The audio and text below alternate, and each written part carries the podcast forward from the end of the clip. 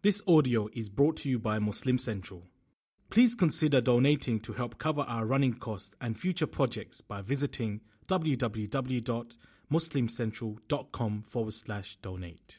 you know, looking okay, but many people hide what they're going through. When you see a person's face, they might be bubbly, smiling, and so on. You don't know the pain that they're going through in their hearts.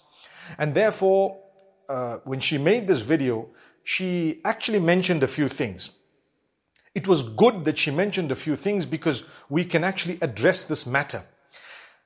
She was exploited as a daughter in law and as a wife. She was actually abused to the degree that she felt there is no way out. Her family couldn't do much because of culture. Her in laws and her husband, according to her, kept on uh, demanding from her every single thing more than she could actually manage, according to her. So, what was the problem? The problem is when we get married as Muslims, the boy is supposed to give the girl, the groom is supposed to give the bride what is known as a mahr.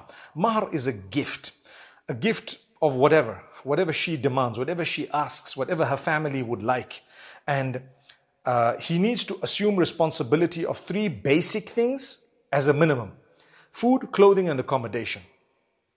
He needs to provide for her a place, he needs to give her food, he needs to make sure that she is uh, dressed and she has clothing. That's the minimum he must assume responsibility of. If a man cannot afford that much, he should not get married. The Prophet ﷺ says, يَا مَعْشَرَ الشَّبَابَ مَنِ اسْتَطَاعَ مِنْكُمُ الْبَاءَةَ فَلْيَتَزَوَّجْ Whoever from amongst you, O youth, is able and capable to assume the full responsibilities of marriage, get married. If you can't do that, you cannot get married. Unless obviously you have someone helping you like your father or your folks. That would be okay.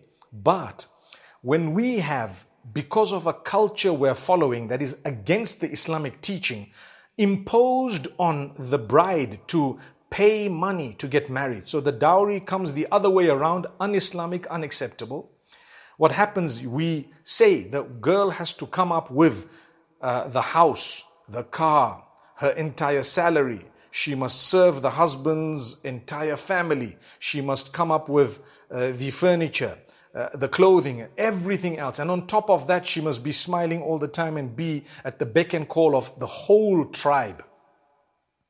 And she must be okay with that. That's un Islamic. That's prohibited. That is what caused what Aisha did. And that is haram. Let's never blame Islam for something that Islam has prohibited and people have done it who may have been Muslim. But that culture needs to be addressed and it needs to be modified because it is wrong.